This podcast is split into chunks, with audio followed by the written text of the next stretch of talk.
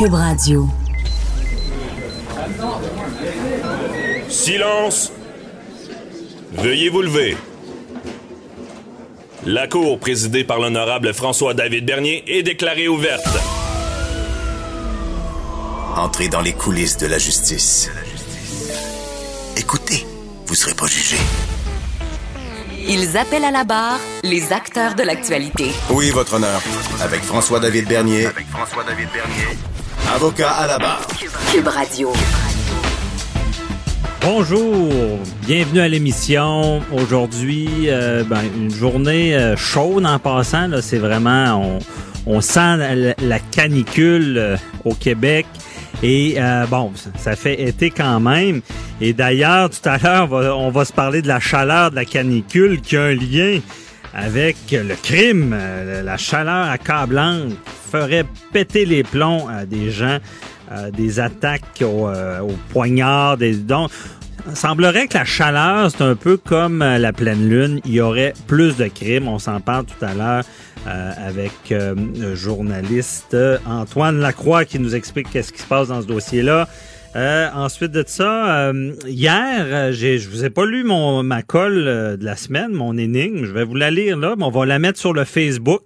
Donc, c'est en lien avec les agressions sexuelles. C'est pas Jojo, mais quand même, ça vous éduquera parce que voici la question.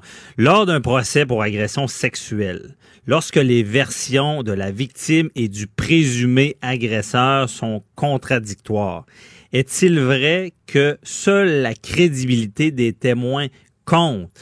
Est-ce qu'une contradiction de la part de l'un ou de l'autre peut automatiquement mener à une condamnation ou à un acquittement?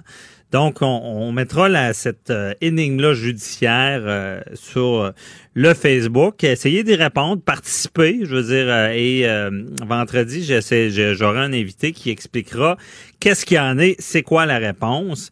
En attendant, toujours, on veut vous lire, on veut vous entendre. Je le répète tous les matins, mais c'est important. Vous pouvez poser vos questions. Avocat à la barre, c'est une émission interactive avec vous, nos auditeurs. On veut votre participation. Donc, appelez-nous 187-QUB Radio ou écrivez-nous sur le Facebook. On vous lira. Et à 10h30, comme à l'habitude, on répondra à vos questions. Et aujourd'hui, c'est Maître Boily, que vous connaissez, Jean-Paul Boily, qui répondra à vos questions tout à l'heure. Sinon, à l'émission, on essaie on revient encore sur le tragique accident du cas du président de Savoura. Encore une fois, l'accident d'hélicoptère où est-ce qu'ils ont perdu la vie.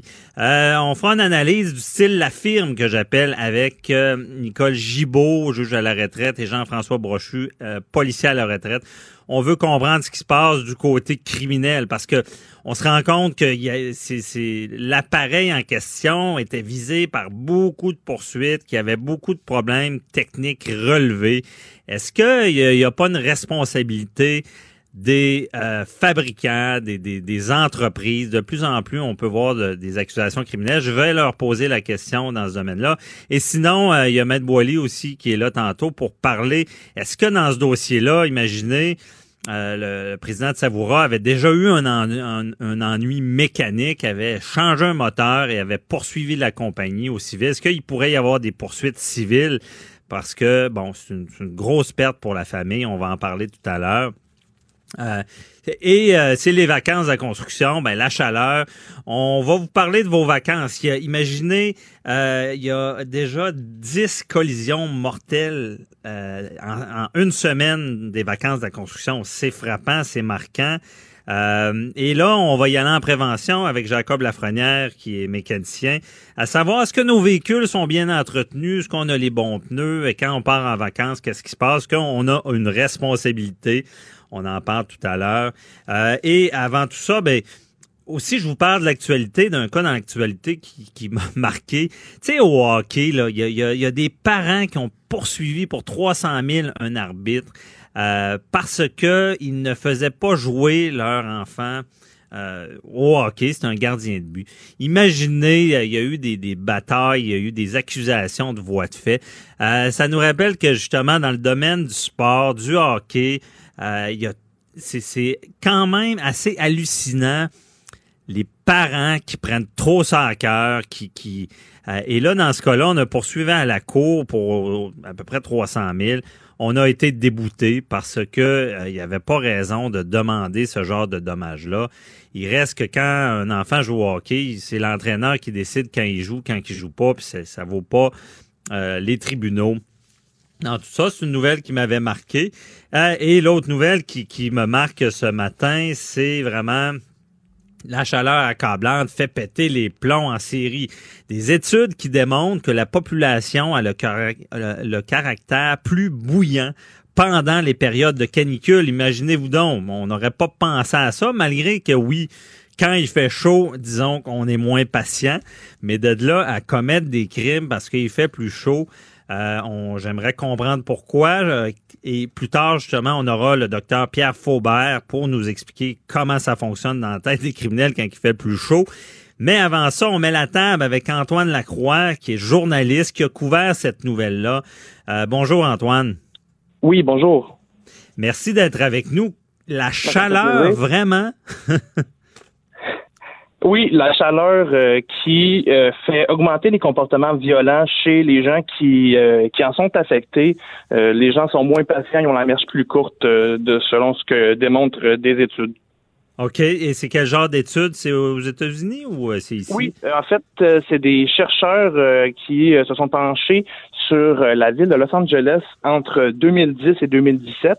Et là, en comparant certains chiffres, ils ont remarqué que le crime en général augmente de 2,2 % lorsque la température maximale atteinte dans une journée dépasse les 29,4 degrés Celsius. Et ce qui est plus marquant, c'est que les crimes violents, eux, augmentent en moyenne de 5,7 % dans ces journées-là qui sont très chaudes. Ah oui, puis est-ce que ils comprennent pourquoi? Est-ce qu'ils expliquent pourquoi? Est-ce que c'est parce que il y a plus de gens dehors, plus d'attroupements, plus de bagarres ou... L'étude ne vient pas nécessairement expliquer les raisons derrière cette augmentation-là marquée. C'est pour ça que je me suis entretenu avec le psychologue Richard Langevin, là, qui est un expert en comportement, qui lui vient un peu expliquer là, pourquoi là, c'est ça, les gens, pour être plus agressifs. En fait, lui, ce qu'il m'expliquait, c'est que les gens qui sont déjà de nature impulsive vont avoir la mèche déjà plus courte. Ça, c'est des gens qui, généralement, sont plus malhabiles là, pour trouver des solutions verbales et qui vont être plus à risque là, de réagir avec de la violence. Ce qu'il me disait, c'est que lorsque la durée et l'intensité de la chaleur dure longtemps, eh bien, les gens, ça va encore plus les affecter que si c'était seulement une journée là, de chaleur. Ah ouais. Et c'est comme si cette chaleur-là vient augmenter l'agressivité, la réaction, là. En fait, c'est ça qui lui me disait, que ça vient augmenter le seuil de réactivité. Donc, ça va prendre beaucoup moins pour faire réagir une personne qui, normalement, n'aurait peut-être pas réagi. Là. On ne veut pas dire que la chaleur vient causer directement l'agressivité, mais c'est un facteur qui contribue à une certaine explosion là, chez les gens. Ah ouais, puis il n'a pas parlé du froid qui pourrait faire la même chose, non? Il n'a pas abordé ça. Ce qu'on constate, c'est que l'hiver, les gens quand ils vont aller dehors au froid, mais rapidement, ils vont pouvoir rentrer dehors, se chauffer, tandis que pour la chaleur, l'air climatisé, c'est un luxe. C'est pas tout le monde qui peut se le permettre, qui peut aller à l'air climatisé. Donc, la chaleur nous suit, ce qui fait en sorte que c'est plus difficile contrôler la température à ce moment-là, puis peut-être se donner un peu de répit. Ah ouais. C'est vraiment intéressant. C'est quand même marquant comme nouvelle. Et d'ailleurs, il y a une autre nouvelle. C'est au moins 5 attaques au poignard dans la dernière fin de semaine. Ça, est-ce que c'est lié? Il semble que dans l'article que je vois, qui est écrit par Jonathan Tremblay, on parle aussi de la chaleur et l'alcool, là. Oui, bien, c'est sûr qu'on peut pas dire que la chaleur a causé l'attaque, mais c'est peut-être venu contribuer. Et là, depuis la fin de semaine, on a quand même connu une vague d'agression qui est particulière, là, avec 5 attaques au couteau dans la région de Montréal. Et ce que, en regardant sur Environnement Canada, on était directement là, dans cette chaleur-là, là, on était en moyenne à 30 degrés Celsius, alors que dans l'étude, on dit que à 29,4, on constate une augmentation du crime.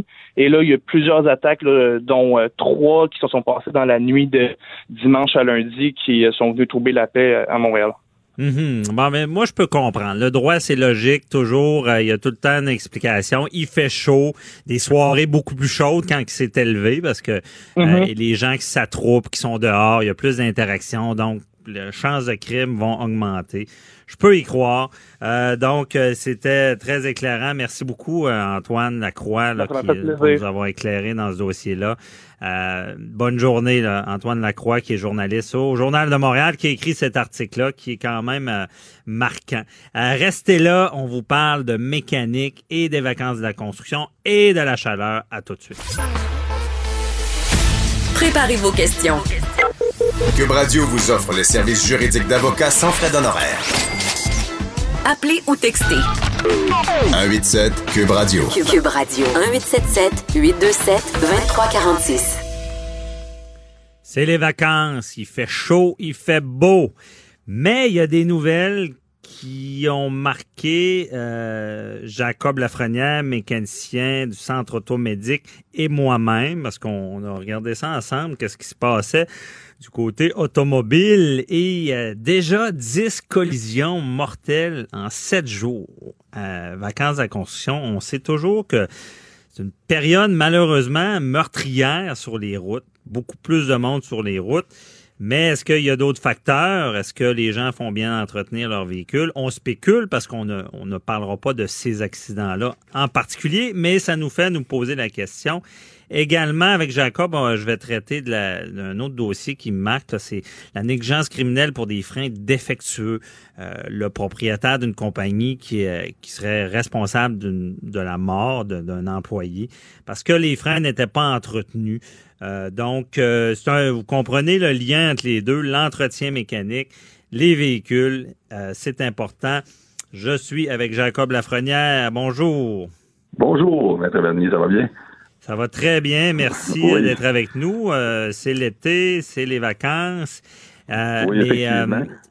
C'est ça. Là, par contre, la négligence, effectivement, je vous écoutais en train de scène parler de la négligence criminelle. Effectivement, le monde trop souvent néglige justement que ce soit au niveau là, des freins, de la suspension. Il y en a même qui vont se dire des fois, tant que j'ai mes freins en avant, il n'y a pas de problème. Mais il faut faire attention parce que c'est pas pour rien qu'il y a beaucoup de morts. Des fois, ils ne sont pas toutes nécessairement liées, justement. Il peut y avoir de la négligence. Il peut y avoir de la négligence, effectivement. Puis quand même qu'il y en aurait 1 sur 10, c'est déjà trop. Là. Une vie... Ben, là, ils mettent la vie des autres en danger, mais on va en reparler. On va commencer par la base. Là, bon, pendant les vacances... Est-ce que, justement, il faut faire inspecter notre véhicule avant de partir en voyage? Est-ce que c'est plus sécuritaire? Absolument. Tout le monde, des fois, les vacances, ça arrive à la dernière minute, ça arrive vite. Ils disent, j'y appelle dans les garages, puis je veux un rendez-vous aujourd'hui. Disons, souvent, c'est pas adéquat. Faut se prendre d'avance. C'est important de faire des vérifications. Quand on fait des longues routes, justement, là, on part, puis on dit on s'en va dans le Maine ou à quelque part, puis on dit qu'on fait beaucoup d'heures de route, là, des fois des 5, 6, 7 heures de route. Il y a des choses très importantes à vérifier. Premièrement, je recommande à tous les auditeurs de faire une vérification à leur garage habituel pour vérifier s'il n'y a pas de lousse dans la conduite, si la suspension est bonne, la direction, ça c'est ce qui nous tient sur la chaussée dans le fond. Là. Les pneus, effectivement, ça c'est quelque chose que le monde pense pas beaucoup. Il y a des... Mais les pneus, arrêtons-nous un peu sur les pneus, là. Les pneus peuvent jouer, peuvent être la cause d'un accident, si je comprends bien. Des pneus usés, des pneus d'hiver. Au Québec, c'est ça, on a des règles là, on doit mettre un pneu d'hiver l'hiver, mais pour le contraire, je trouve que c'est pas bien régi à ce moment-là, parce que souvent, il y a du monde qui vont mettre un pneu d'hiver à l'été, qui vont dire c'est ma dernière saison, donc je vais les user.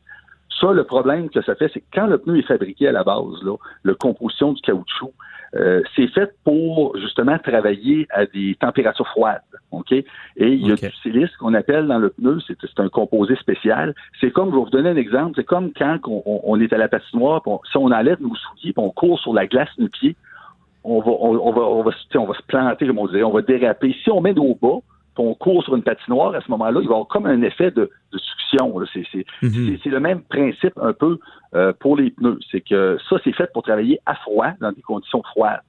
Passer un certain degré, à ce moment-là, le pneu, sa carcasse est plus molle, donc il va venir comme de la gomme ballon, il va venir mou. Ça, ce que ça fait comme problème, c'est que si jamais on roule assez vite et on a appliqué un frein d'urgence rapidement, à ce moment-là, la distance de freinage est rallongée de beaucoup, ce qui peut causer justement un accident mortel. Là. Donc, avoir des bons pneus, ça peut être la différence entre la mort et survivre à un accident. Parce que oui, absolument. Là, je comprends bien, le pneu, ceux qui disent « Ah, je vais user mes pneus d'hiver jusqu'au bout, puis je vais les garder l'été », c'est que c'est mou, puis ça freinera pas aussi vite, là. C'est ça. Effectivement, on freine à ce moment-là, le pneu il cherche à caler un peu dans l'asphalte. Donc, dans le fond, ça fait un phénomène que là, ça fait que justement le caoutchouc adhère pas bien. Il est fait pour être dans le froid, donc il va glisser à ce moment-là. Puis ça, mélangé effectivement à une mauvaise pression de pneu, ça c'est important aussi. Avant de partir, on devrait toujours faire le tour de la voiture et vérifier notre pression de pneu puis mettre ça selon la spécification. Qui est dans la porte souvent du côté du chauffeur. Il y a la spécification. Si on a un pneu qui est trop mou, justement, en plus de mal usé, on va consommer à ce moment-là plus d'essence. On va avoir un pneu qui va caler dans l'asphalte. Et c'est dangereux, effectivement. Donc, un pneu trop mou peut enlever une distance de freinage également. C'est ça, je comprends. Oui, absolument. Absolument. Ça peut faire la différence là d'un accident important. Puis plus qu'on roule vite à ce moment-là, plus que c'est rallongé la distance de freinage. Donc, c'est très dangereux si on roule à des hautes vitesses. Donc, c'est pour ça que il y a des pneus qui sont conçus justement pour l'été. La réaction à la chaleur, il va être plus il va mieux freiner. Il va être meilleur qu'un pneu d'hiver qui va chercher à vouloir glisser et déraper sur l'asphalte. Donc, ça, c'est très, très important. Mais Jacob, ce que tu dis, c'est sérieux, là, dans le sens qu'on a des lois qui nous forcent maintenant à mettre des pneus d'hiver à une certaine date. C'est quoi, donc, la date? Je crois que c'est... Pardon? La date qu'on est forcé de mettre nos pneus d'hiver, là, c'est au mois de décembre, je crois? Oui, c'est ça, c'est le 15 décembre. Mais c'est reporté au 1er décembre, mais c'est trop... Dans le fond, on trouve ça déjà trop tard encore. Ça devrait être plus de bonne heure que ça à ce moment-là. Parce que dans nos hivers québécois qu'on a ici, là, la neige là, souvent est arrivée là, avant ça. Donc ça, c'est une autre chose que je trouve qu'on devrait améliorer. Là. C'est vraiment encore devancer, encore une fois, là, la pose de pneus. Là, pour l'hiver, mais ce que tu dis, c'est qu'on devrait, à tel point, ce que je comprends, que le pneu peut être lié à des accidents sur la distance de freinage, on devrait aussi forcer les gens à retirer leurs pneus d'hiver, parce que c'est vraiment pas efficace. Absolument. Comme en hiver, on a le logo sur le pneu, là, le triangle là, pour qui confirme que ce pneu-là est fait pour travailler l'hiver. On devrait avoir le même principe en été à ce moment-là, avoir le droit. Parce que là, présentement, on gère les pneus à clous, mais pour les pneus d'hiver, ça, il n'y a pas de réglementation. Fait que ça, c'est quelque chose qui devrait vraiment être pris en ligne de compte, là, parce que ça aiderait là, de beaucoup. Là, OK. Jacob, là, je veux savoir, t'es pas obligé de nommer de nom, de dire où t'as vu ça, mais moi je veux savoir, est-ce qu'il y a des délinquants de la route? On a vu la nouvelle, c'était une entreprise, là, que les freins étaient finis, il y a eu un mort, là, négligence criminelle pour des freins défectueux. Ça, on est dans le travail, peut-être c'est plus facile à repérer. Toi, vois-tu des délinquants? Ou est-ce que tu vas recommander des réparations et les gens vont partir, sachant même qu'ils mettent leur sécurité, la sécurité des autres en jeu? Oui, je vous dirais, ça, il y en a quand même beaucoup, il y en a trop. Nous, si on fait une inspection, on doit sortir tous les points. S'il y a du lousse au niveau de la conduite, s'il y a des points dangereux, on doit les marquer. et on doit conseiller au client justement de réparer fortement, mais le client, c'est certain que c'est lui qui a le dernier mot. Il y en a qui me le disent pas directement, mais qui vont partir avec la voiture et on doit se protéger en disant urgent à réparer. Mais il y a trop de monde qui est négligent à ce moment-là, encore en 2019, là, et ça doit causer des problèmes, parce que souvent, même des fois, on voit des voitures arriver sur la remorque, une pièce de conduite qui a lâché. Souvent, c'est pas quelque chose qui est fait à la dernière minute, là. C'est quelque chose qui attend depuis un certain temps, qui niaise, qui n'a pas été réparé, et à ce moment-là, ça vient que là, la roue à décolle du véhicule, ça cause un accident. Vraiment, vraiment, à ce point-là, la pièce de la conduction qui lâche sur la route. Oui. Mais est-ce que je me trompe ou si... je veux dire, qu'est-ce qui arrive quand la roue lâche sur la route? Là, c'est automatiquement... Si on est chanceux, c'est ça. Si on est chanceux qu'on roule à des vitesses, des fois, là, basse, là, c'est souvent en tournant à ce moment-là, la roue va comme débarquer, puis ça peut... Puis même si on va quand même pas vite, c'est quelque chose qui peut être dangereux. Là, on peut avoir à tourner de l'autre côté, puis ça bloque, et puis ça avance plus à ce moment-là. Donc, ça peut causer un accident. Puis à haute vitesse, ben c'est certain que ça peut être encore plus tragique. Si à ce moment-là, il y a une roue qui en prenant un tour, comme on sait que nos routes au Québec, des fois, on peut avoir des routes avec des fois des imperfections. Donc, en prenant un bon trou, ça peut être assez pour faire lâcher, céder une pièce de suspension ou de direction, puis causer un accident, effectivement. Puis si le client n'a pas fait se réparer et il savait en connaissance de cause que son mécanicien ou son garagiste lui a dit qu'il y avait une pièce à changer, il ne l'a pas fait, effectivement, on peut se ramasser dans un cas de négligence criminelle à ce moment-là. Donc, il ne faut pas prendre ça à la légère. Non, c'est ça. Et là tu as vraiment vu ça, là, des gens qui connaissent très bien le problème, qui repartent avec leur auto puis qui reviennent sans remorque avec une roue en moins, là. C'est assez marquant d'entendre ça. J'ai déjà vu ça, effectivement. Oui, effectivement. Là, c'est triste, mais oui, il y en a. Puis des fois, ça peut être... tu sais, là, on parle vraiment d'une pièce dangereuse, mais faut pas négliger quand même une suspension. Tantôt, on parlait des pneus pour l'adhérence des pneus, mais il faut faire attention. Une bonne suspension... Quand une suspension fonctionne bien, quand on prend un trou à ce moment-là, la voiture est comme amortie dans le trou. Ça empêche comme de rebondir. Si on a une suspension, justement, qui est molle, qui est défaillante, mélangée à des pneus, justement, là, qui sont en mauvais état, c'est deux facteurs qui peuvent faire que quand on a à faire un freinage d'urgence, l'auto est téléportée vers le haut et ça enlève l'adhérence, justement, aux pneus qui sont déjà maganés, donc ça peut être très dangereux. Il ne faut pas négliger aussi la suspension. Quand on a une suspension là qu'on se fait dire qui est molle, qui coule à ce moment-là, faut pas négliger ça. Dans le fond, il y en a qui ont des cercueils roulants. Là. Les risques sont beaucoup plus grands avec des véhicules qui sont pas entretenus. Et il nous reste pas beaucoup de temps, Jacob, mais tu voulais aussi... il y a les fameux véhicules récréatifs et le frein à pied qu'on appelle, là, qui ne fonctionne pas. On a vu le cas de Tadoussac. On a vu le cas de Tadoussac où est-ce qu'un véhicule récréatif qui manque de frein, tu le rappelles, il faut entretenir ça pour les vacanciers qui ont ce genre de véhicule lourd-là. Là. Absolument. Faut pas oublier le frein d'urgence. Ça peut sauver des vies, ça. Quand on n'a plus d'assistance de frein due à une rupture d'un tuyau, quelque chose, à ce moment-là, ça prend absolument le frein d'urgence. Puis trop souvent, c'est négligé, ça, en se faisant dire « Ah, c'est pas grave, c'est une voiture automatique, j'ai pas besoin de ça, c'est juste pour quand je me stationne dans les côtes. » Ben non, pas du tout. Ça peut sauver, comme dans le cas de Tadoussac, ça aurait pu sauver une vie. Et ça fait partie des choses à réparer, très, très, très importantes. À vérifier pour les vacanciers, entretenez votre véhicule, c'est votre sécurité et surtout des autres sur la route. On veut plus d'accidents, surtout pas liés à la mécanique. Merci beaucoup, Jacob Lafrenière, de nous avoir éclairé là-dessus. Tes conseils pourront aider certains vacanciers. Allez voir votre garage avant de partir, vérifiez la pression des pneus et surtout vos pneus, c'est le seul contact entre l'auto et la route. Merci beaucoup, là, et, je te souhaite une belle journée, puis on se reparle la semaine prochaine. Merci. Bonne journée. Bye bye. 2 heures par jour avec des avocats. Ah, inquiétez-vous pas, là, la consultation est gratuite de 9 à 11. De 9 à 11. Avocat à la barre. Avec François-David Bernier. Écrasement du PDG de Savoura.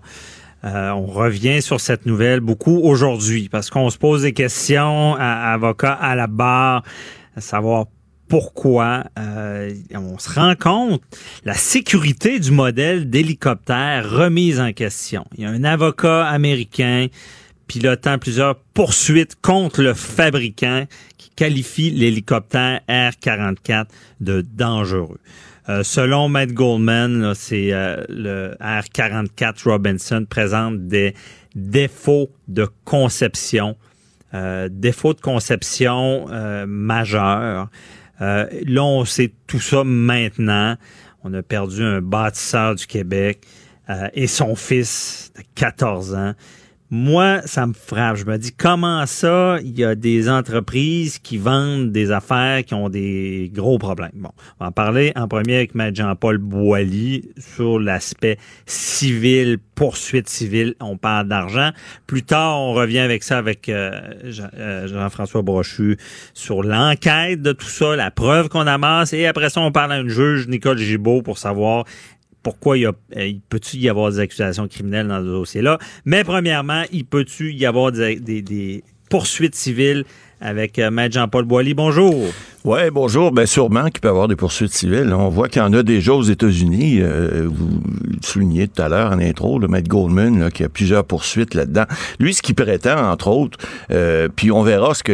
évidemment, vous parlez d'enquête là, avec le policier Brochu tout à l'heure. Là. On va voir au niveau du bureau du BST, le Bureau de la sécurité sur les transports. Il va y avoir une enquête. Et cette enquête-là va démontrer certaines choses. Bon, on parle de poursuites civiles, probablement, il y en a eu aux États-Unis. On parle de problèmes au niveau des pales et du mât de l'appareil. Semble-t-il que ce R-44-là, c'était Robinson 44, c'est un appareil qui est très connu dans le milieu, puisque on dit qu'il y a plus de 50% des hélicoptères qui sont vendus à travers la planète, qui sont vendus par cette compagnie-là. Et c'est ce modèle-là qui serait le plus choyé, parce que semble-t-il que le rapport qualité-prix est quand même bon.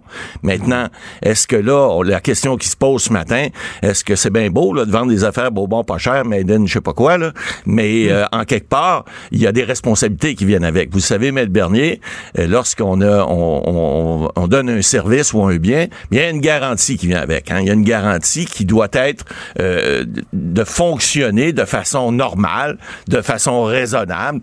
Et sécuritaire. Et sécuritaire surtout, parce qu'on parle, évidemment, en plein vol, on peut pas s'arrêter sur le bord de la route puis dire, on va changer un pneu, ça marche pas comme ça, là. Alors, une pale qui fait un défaut ou un mât qui fonctionne pas bien. Il y a d'autres questions qu'on peut se poser là-dedans. Il y a la fameuse balise là, qui a pas fonctionné. Tout ça fait en sorte, on a parlé souvent dans l'émission là, depuis plusieurs semaines d'un dommage. Il faut démontrer, évidemment, la famille comme telle subit un dommage. On a parlé la semaine dernière ou il y a 2 semaines du solatium doloris. Là. Le dommage qui est le dommage non pécunier, mais qui est le dommage, si on veut, émotif, le dommage mental, le dommage sentimental. Alors, tout ça fait en sorte que s'il y a une responsabilité, si le concepteur de l'appareil R-44, la maison Robinson, si on démontre qu'il y avait un défaut dans l'appareil, ben watch out. Là, les poursuites vont pleuvoir. Et puis, il y en a déjà, effectivement, ailleurs. En Australie même, j'ai lu en quelque part qu'en Australie, ce modèle-là avait été banni. Ben, il doit y avoir des raisons. Il y a certainement un bureau de transport là-bas qui a décidé que c'était pas sécuritaire. Pourquoi ici on l'a admis? Ben, ça va être des questions à poser. Mais il reste une chose. Lorsqu'on veut poursuivre en dommage, puis qu'on arrive avec un accident comme ça, il semblerait que c'est pas de, excusez l'expression, out of gas, là, parce que probablement sur les lieux de l'accident, on a senti beaucoup de kérosène ou de pétrole, donc c'est pas une panne d'essence, manifestement. Alors, est-ce que c'est un problème avec les pilotes? Il semblerait qu'il y a plusieurs accidents, malheureusement, que c'est peut-être des fois une question de mauvais pilote. Mais il semblerait aussi qu'il y a beaucoup d'accidents, puis c'est ce que Matt Goldman semblait dire aux États-Unis, que les avocats américains font en prendre pour en laisser des fois. Hein? Ils en mettent un peu, ils mettent le paquet, ils disent qu'il n'a jamais perdu une poursuite contre la compagnie. Je suis pas allé voir le trace record, comme on dit, le relevé de ces poursuites. Mais il reste que, effectivement, s'il y a des défauts de fabrication, ben, vous le savez, Maître Bernier, lorsqu'une personne raisonnable, puis c'est l'article 1459 dans le Code civil, là, 1456, je m'excuse, qui dit que toute personne est responsable du dommage qu'elle cause à autrui. Alors, c'est sûr que si il y a un défaut de fabrication dans cet appareil-là, puis qui est démontré, alors faut en faire la preuve, là. C'est pas juste dire, ouais, la pale a mal fonctionné. Non, non, faut faire la preuve, probablement, que ces appareils-là... Vous avez un exemple qui est fort éloquent au cours des derniers mois, là, les Boeing, les MAX, là, qui ont été retirés. Ouais. C'est des millions et des millions et des millions de dollars. Pourquoi? Parce qu'il y a eu deux appareils qui ont eu des problèmes, puis que la compagnie a dit, wow, un instant, nos appareils ont des problèmes, on les retire avant que ça soit pire, avant que ça soit une catastrophe sur tous les appareils. Donc, est-ce que cette compagnie-là ne devra pas possiblement à l'avenir retirer ces appareils, faire des vérifications, modifier certaines pièces des équipements?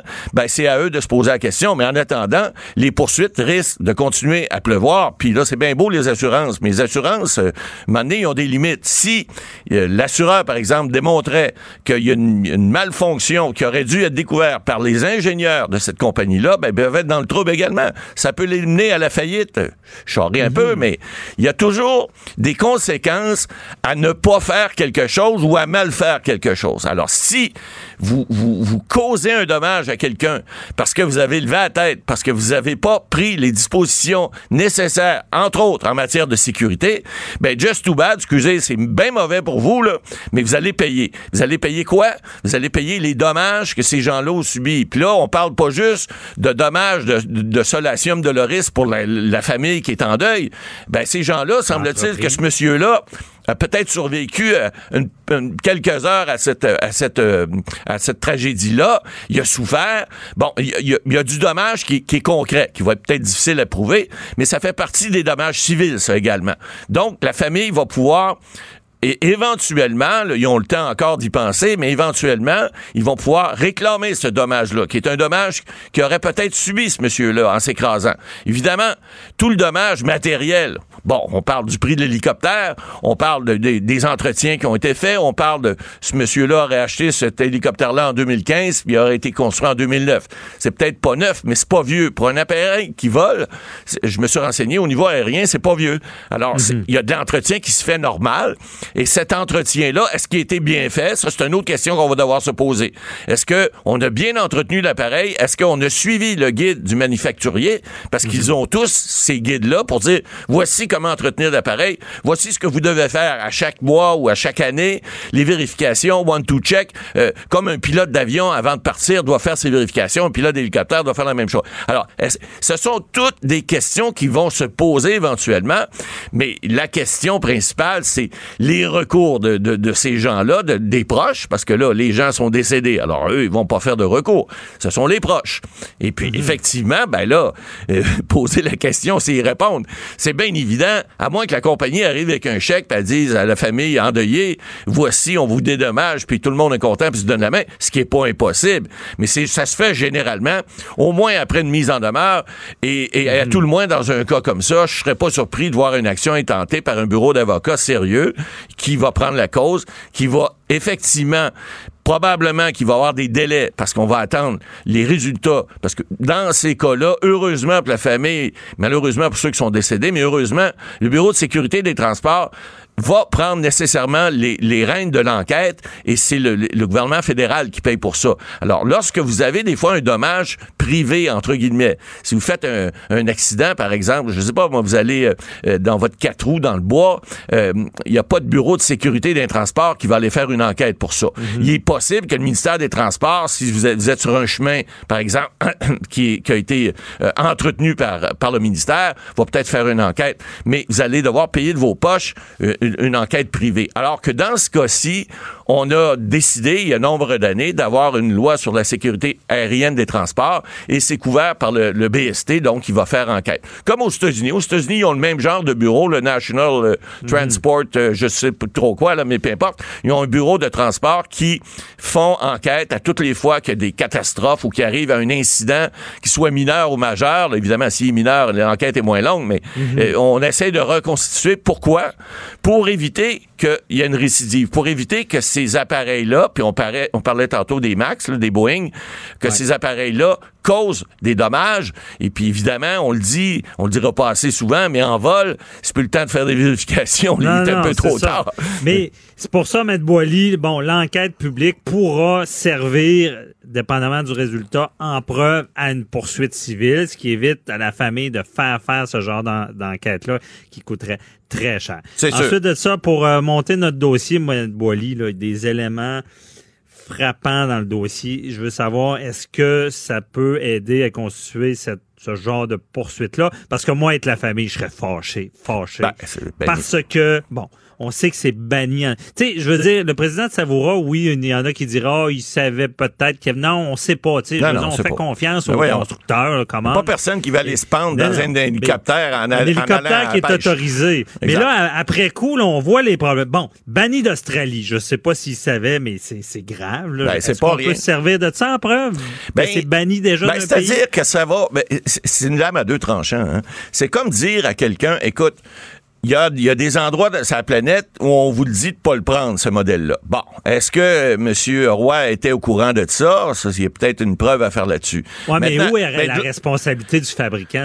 Il y a une autre chose aussi. Est-ce que le fabricant n'aurait pas dû, on dit light on en anglais, allumer une lumière puis dire, hey, attends un peu, là. Comme Boeing a fait, ça, effectivement. Puis ça a commencé comme ça, hein, Boeing. Il y a un pays qui a allumé la lumière, les États-Unis et le Canada ont tardé, mais ont quand même, eux aussi, dit, non, on veut pas prendre de chance, donc et des fois ça prend ça. Ça prend quelqu'un quelque part qui allume la cloche ou qui tire la cloche, qui allume la lumière et qui dit hey, wow, un instant, il y a un problème de sécurité avec certains appareils, on prendra pas de chance. Et dans ces milieux-là, généralement, c'est pour ça que je dis moi j'étais l'avocat de la poursuite, c'est ce que je vais marteler, c'est que pourquoi on a pris une chance, pourquoi il n'y a pas eu et puis même à la limite, est-ce que le gouvernement du Canada aurait pas une certaine responsabilité entre guillemets, puis je pèse mes mots, là, qu'il n'y a pas eu de décisions qui n'ont pas été prises. Faut comprendre une chose. On dit que plus de 35% des accidents dans le domaine des hélicoptères sont des accidents de cette marque, de ce type d'appareil-là. Faut faire le corollaire aussi. Faut comprendre que plus de la moitié des appareils qui sont vendus sont ce type-là aussi. Alors, c'est un peu normal qu'il y ait plus d'accidents. Donc, d'autres accidents à venir, Mme Boily. C'est pas impossible. Est-ce que le gouvernement devrait pas, à ce moment-là, voir à peut-être faire un peu comme dans le cas de Boeing, puis dire, on rappelle les appareils, on fait des vérifications, puis là, OK. Alors donc, on va quand même voir à suivre ce dossier-là, parce que on peut pas impunément dire à une compagnie, continue à vendre tes appareils, il n'y a pas de problème, il y en a 1 sur 10 qui s'écrase, je charrie, mettons 1 sur 100 qui s'écrase, et là, c'est pas grave, là, tu sais, écoutez, on va fermer les yeux là-dessus. Non, on peut pas faire ça, on a un bureau de sécurité des transports pour ça, et ils doivent faire des recommandations. Et j'ose espérer que dans ce cadre-là, les gens vont réagir parce que, oui, c'est bien beau des poursuites, là, mais ça ramène pas les gens, là. Ce monsieur-là qui est impliqué dans sa communauté, ce jeune-là qui probablement était en devenir, on les a perdus. C'est 2 actifs qu'on vient de perdre pour probablement quelque chose qui aurait pu être peut-être rectifié. Est-ce que c'est peut-être une erreur de pilotage? Je veux pas me lancer trop loin, mais ça regarde bien mal, en tout cas. Oui, mais... Tu sais, je comprends ça, que ça peut être une erreur de pilotage. C'est comme si, je sais pas, j'essaie de trouver un gros... Je me promène sur une barque, puis je dis, la barque, elle prend l'eau, puis je dis, c'est peut-être à cause qu'il y avait trop de vagues. Non, elle prend l'eau, la barque. Oui. Je veux dire, cherche pas trop loin. Je viens d'inventer cet exemple-là, mais... Il y a un trou, là, dans la barque. Cherche pas, ça coule. Viens pas me dire que ça a vague.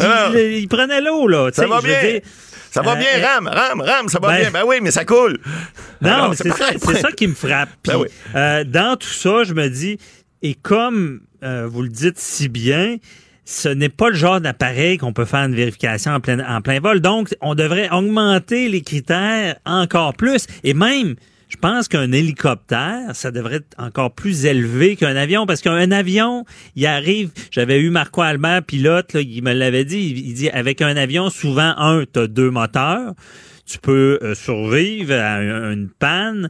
Ensuite de ça, il m'expliquait que justement, tu pouvais, avec un moteur, te rendre à destination. Et si jamais, par malchance, les deux lâchaient, ce qui est beaucoup moins probable... ça peut arriver. Tu peux Dans le pire, on pense au colonel Piché, au sergent, mais en tout cas, le pilote Piché, qui avait plané avec un appareil d'Air Transat. Bon. Au-dessus des Açores, puis il avait réussi à se poser. C'était un exploit à l'époque, mais... Oui, c'était un exploit, mais au moins, il te reste une chance. Je sais pas, on n'est pas spécialistes tous les deux, mais un hélicoptère que le moteur arrête, et là, tu vas voir, vous allez voir où je m'en viens avec ça après, un moteur qui arrête d'un hélicoptère, si je comprends, ça tombe comme une roche. Bon, il n'y a pas de pardon. Puis on dit que l'hélicoptère, oui, il peut de façon horizontale, il peut se poser, mais il reste que... On a vu la semaine dernière dans la région de Québec, dans la région de Charlevoix, je pense, ou peut-être plus au nord, il y a un avion qui s'est écrasé, mais il était muni d'un parachute. Imaginez-vous. Mais ça, un parachute, ça s'invente aussi. Excusez-moi, on envoie des fusées dans l'espace, puis ils reviennent comment? En parachute. Alors, il y a peut-être une façon de faire, je sais pas, je suis pas un ingénieur aéronautique, là, mais il me semble qu'un hélicoptère d'un 4 places comme ça, comme un petit avion 4 places qui s'est écrasé, mais il y a eu des blessés mineurs. Pourquoi? Parce que ce type d'avion-là, je n'ai pas le modèle en tête, là, mais ce type d'avion-là était muni d'un parachute. Ça a fait comme notre astronaute, nous autres, là, qui s'est dit, écoute, ça a brossé un peu dans la cabine, c'est comme si on faisait une petite collision en voiture, c'est normal, ça tombe dans un champ, ça fait boum, hein? Ça, un peu comme si vous frappez quelque chose, ben c'est normal, mais au moins vous avez augmenté vos chances, et je comprends pas qu'en 2019, il n'y a pas de compagnie qui n'ont pas inventé, même un parachute pour un avion, c'est fait déjà pour un 4 places. Pourquoi qu'un hélicoptère qui, comme vous dites, parce qu'un avion, ça peut planer. Un hélicoptère, ça plane pas, ça plante. Alors, je comprends pas qu'on n'ait pas encore, au niveau de l'ingénierie, je suis convaincu qu'il y a des technologies qui existent. Il va certainement avoir des recommandations. Je peux pas croire qu'on n'est pas capable d'inventer quelque chose quand il arrive une panne comme ça, puis qu'on peut pas se sauver, ou enfin au moins se sécuriser. Que l'appareil soit détruit, on s'en fout, mais au moins que les gens puissent survivre, ou enfin qu'ils puissent... non, c'est ça, M. Boily, mais puis on est réactif. On dira jamais, on est tout le temps comme ça. C'est normal, il arrive un drame, et là, on pensera peut-être à des solutions. Mais autre... Là, je reviens encore d'un bris-moteur, puis j'en reviens à notre poursuite. Autre élément de preuve, il y avait eu, le président de Savoura, M. Roy, avait déjà eu un bris-moteur et il était en poursuite contre l'entreprise parce qu'il a dû remplacer le moteur. Je sais pas si tu as des éléments de preuve qui aideraient une poursuite. Sûrement. Écoutez, une poursuite va pas nécessairement rentrer dans l'autre, mais ces éléments de preuve-là vont certainement faire l'objet d'une vérification au niveau de la nouvelle, du nouvel incident, en fait de l'accident, là, qui est fatal dans ce cas-ci. Est-ce que la première poursuite, est-ce que les bris qui ont été allégués ou les choses qui ont été... C'est tout ça là, que l'enquête va probablement démontrer, mais ça va sûrement faire partie, en quelque part, de la preuve qui va être dans le nouveau procès, entre guillemets, qui je dis procès, là. Il n'y aura peut-être pas de procédure, je veux dire, il va y avoir des procédures, mais il n'y aura peut-être pas de procès devant un juge s'il y a un règlement, mais s'il y avait une enquête devant un juge, on dit enquête et audition, vous le savez, à ce moment-là, il est fort probable que l'avocat de la partie demanderesse là, qui va représenter les gens qui vont être la famille, enfin la succession, ben il est fort à parier qu'ils vont vouloir démontrer qu'il y avait déjà eu des problèmes. Et est-ce que puis là la compagnie aussi va devoir démontrer que ces problèmes-là, on avait donné des directives suffisantes, encore faut-il qu'ils soient raisonnables et suffisantes pour démontrer qu'on avait réglé ce problème-là. Est-ce que c'est le même problème qui est survenu? Ben là évidemment il est trop tôt pour le dire, mais on pourra certainement, on sera jamais mal fondé de faire le lien entre les deux. Vous savez, M. Bernier, des fois on dit qu'il a bu boira, ben des fois en matière de troubles mécaniques, un trouble mécanique en attire un autre et des fois le même trouble peut être récurrent. Je me souviens, moi, il y a plusieurs années, il y avait une compagnie qui s'appelait Nationair et j'avais pris un vol avec Nationair et on avait perdu une roue lors d'une tentative de décollage. On était en Jamaïque et puis le même appareil 3 mois plus tard, il y a eu un accident avec des pèlerins qui allaient en Égypte et c'était le même appareil de Nationair qui avait eu, semble-t-il, le même problème. Il avait perdu une roue au décollage et 2 roues au décollage. Et excusez-moi l'expression, le frame, en fait, le cadre de la roue avait frotté. Et ça avait été levé après le décollage et la chaleur ayant fait son œuvre, le système était juste à côté du système d'essence, et puis écoutez, l'avion a pris feu et elle a explosé. Alors, okay. Ça pour dire que lorsqu'il y a un incident qui arrive, on est capable des fois de prévenir. Dans ce cas-là, je me souviens, parce que moi, le Bureau de sécurité des transports m'avait appelé à l'époque, écoutez, je vous parle de ça, ça fait 25 ans, mais il m'avait appelé à l'époque parce que moi, j'avais été témoin de la roue qui se démanche sur le tarmac avant de décoller, et j'avais dit en blague, bien, je viens de voir une roue, mais c'était pas une blague parce que je faisais des blagues dans l'avion, et j'ai été obligé de dire à ce moment-là à l'agent de bord, écoutez, c'est pas une blague, je fais des blagues, mais je viens vraiment de voir une roue passer. Et là, l'autre agent de bord a pris immédiatement le téléphone à bord de l'appareil, a appelé le pilote en avant, il a juste dit au pilote, pilote, il y a un passager qui a vu une roue passer. Au moment où il a dit ça, vous avez entendu l'avion freiner. Oups! Immédiatement. Le pilote n'a pris aucune chance. Je le félicite d'être encore en vie aujourd'hui, parce que le même avion... C'est digne d'un film, cette affaire-là. C'est véridique. Vous pouvez vérifier. J'avais donné une entrevue à l'époque à ceux qui connaissent André-Arthur de Québec. André-Arthur se faisait un plaisir de planter Nationair à l'époque. Je l'avais appelé de Jamaïque pour y compter ça. Mais le même avion, 3 mois après, ont pas, semble-t-il, réparé le dommage, ou en fait, ont remis les roues, mais ils n'ont pas fait ce qu'il y avait à faire. Le même avion, il est arrivé la même chose, mais probablement que personne ne avait vu passer. L'avion a décollé, le frame a frotté, ça s'est allé se mettre près du réservoir à essence, l'avion a explosé en plein vol, et puis il y a eu, je me souviens plus, au-dessus de 212 morts, si ma mémoire est bonne. Mais cela, le même avion, une roue encore, et là, il y a des morts. Oui, okay. Mais donc, ça veut dire que, c'est un exemple que j'ai, moi, vécu, mais c'est des choses qu'on dit qu'il y a bu boira, des accidents ou en fait des problèmes techniques. C'est pas pour rien que Boeing a rappelé ses MAX, parce qu'il y a un problème technique majeur et puis qu'il faut qu'on le règle. Alors, est-ce que l'hélicoptère Robinson 44 a ce même genre de problème majeur? Ben là, ça sera l'enquête, mais si je comprends bien, il y a toujours bien un pays qui est pas n'importe quoi, là, c'est l'Australie qui a dit, nous autres, on n'en veut plus sur notre territoire, c'est trop dangereux. Alors, est-ce que, effectivement, ça va faire en sorte qu'on va être capable, éventuellement, de démontrer ça, et puis qu'on va être en mesure, éventuellement, de faire des... Parce que là, écoutez, là, s'il y a une responsabilité à ce niveau-là, au niveau de l'entreprise, ils sont pas sortis du bois. Ils en vendent beaucoup, semble-t-il. Il va falloir qu'ils fassent des rappels. C'est monstrueux, là. Ce qui est arrivé là, c'est un accident bête, mais c'est un accident qui a probablement des causes. Je veux pas alarmer les gens, mais on l'est un petit peu pareil, parce que on voit ce qui s'est passé, on voit l'avocat américain qui, lui, dit « Hey, écoutez, là, moi, j'en ai eu, puis je suis capable de démontrer ces problèmes-là. » Ben, si c'est vrai ce qu'il dit, la compagnie, là, bonne chance, parce qu'elle n'a pas fini de voir des poursuites, puis surtout, j'espère que ça va inciter les gens à une prudence extrême, à des vérifications extrêmes. Puis, comme on dit, ce que Goldman disait là dans le reportage, c'est écoutez, moi, je connais beaucoup de gens qui ont cet appareil-là parce qu'il est moins cher.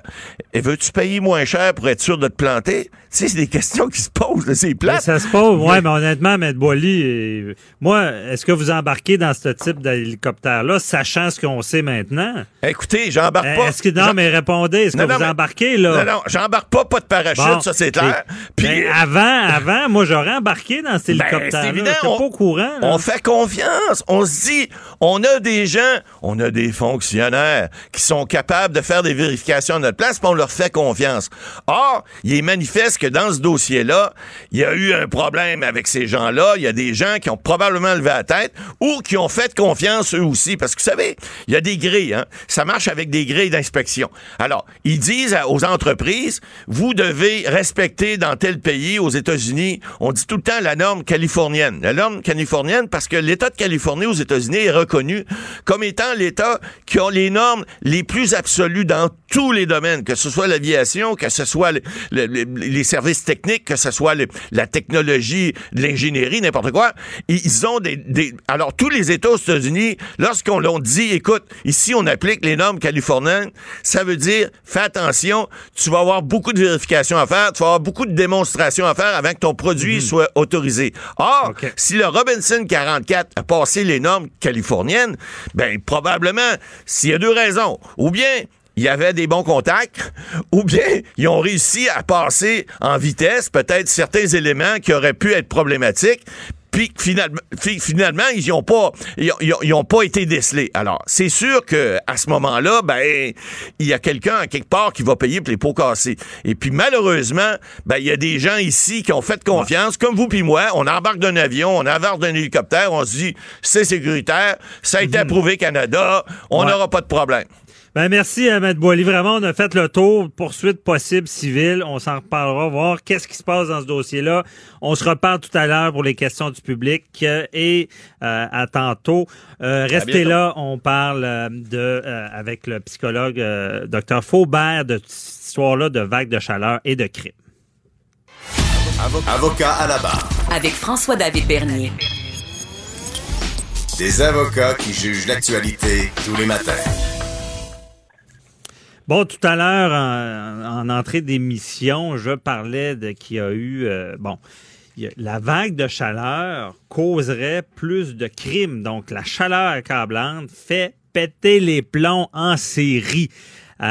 Plus de crimes... le journaliste Antoine Lacroix nous a expliqué un peu les faits, l'étude, tout ça. Mais qui de mieux qu'un psychologue, Dr. Pierre Faubert, pour nous expliquer c'est quoi le phénomène, dans le fond. Bonjour, Dr. Faubert. Oui, bonjour. Oui, bonjour, Maître Bernier, oui. Bon, vous avez vu cette nouvelle-là. Moi, en tant que juriste, je suis intrigué. Pouvez-vous nous expliquer un peu, ça part de où, là? Est-ce que c'est comme la pleine lune, là, les gens deviennent plus agressifs? Ça se pourrait, mais je pense que les influences sont beaucoup plus directes que la pleine lune. Mais et puis, moi, j'essaierais d'élargir un petit peu la réflexion dans le sens où nous ne sommes pas le seul pays à avoir des chaleurs aussi élevées. Il y a d'autres pays où... Donc, est-ce que ça veut dire que, par exemple, dans certains pays tropicaux, il y avait plus de crimes que dans un pays plus nordique?